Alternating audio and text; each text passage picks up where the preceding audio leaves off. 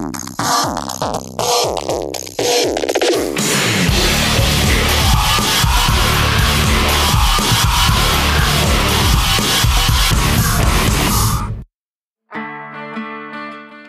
Manford, this is Minute with Mike. Not every successful person has success in school. Many students are forced every year to drop out of school under less than ideal circumstances. Some are able to make it through to make great impacts and build brilliant careers. Did you know that any of the following were dropouts? At 15, George Foreman dropped out of school. After some time running with some street gangs, he joined the Job Corps, where he also first started training as a boxer. He may be remembered more with the younger generations from his time as the spokesperson for his signature line of fat reducing grills, but he is a two time boxing world champion, an Olympic gold medalist, and a Hall of Famer for his boxing career. Jim Carrey dropped out of school when he was 15 to help support his family. His father was a struggling musician, and at one point, his family lived in a van.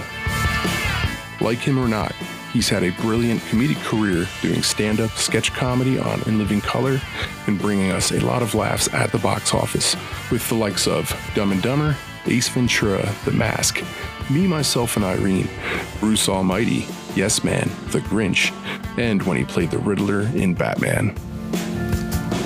Business tycoon Richard Branson is another one who dropped out at 15 after struggling with dyslexia and ADHD. How many businesses have you seen with the Virgin Group branding on it? Virgin Records, Virgin Mobile, Virgin Atlantic, Virgin Hotels, Virgin Voyages, and the list goes on and on. The Virgin name was chosen because he felt like he was inexperienced getting into business, but he did so anyway, and a very creative and successful business person he has been. Quentin Tarantino, another one, if you guessed it, dropped out at age 15, thinking that he could educate himself much better than he was learning in schools. He has done a little acting himself, but also a little more writing and directing on such movies as Natural Born Killers, Reservoir Dogs, Pulp Fiction, and Django Unchained. At this point, it might seem like a magic number, but I can assure you, not every high achieving dropout left school at age 15. Simon Cowell was 16 when he dropped out and ended up working in the mailroom at the music label EMI. You may have seen his success with American Idol and The X Factor. For every success story built by someone who dropped out of school, not many have left an impact and lasting legacy greater than Benjamin Franklin. Did you know Mr. Franklin dropped out of school at age 10? His family could no longer afford to pay for his education. That proved to be a minor hurdle for one of man's all time great men. This obstacle, and same for the others I mentioned, never stopped him from learning.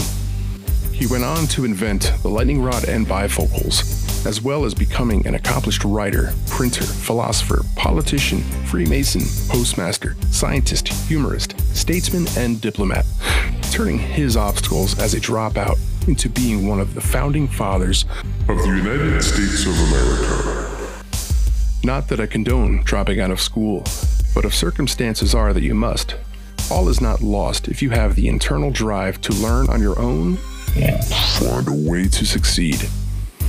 And that, my friend, is relevant advice for any age, any education level, and any circumstances you encounter. If you have the drive to learn and work hard, you can find a way to overcome your obstacles. If you like what you hear, please share this podcast and leave us a friendly five star review. Also, check us out on the web at www.manfirst.earth or drop me a message at mike at Manfirst.earth. be cool, be good. This has been another extra time of Minute with Mike.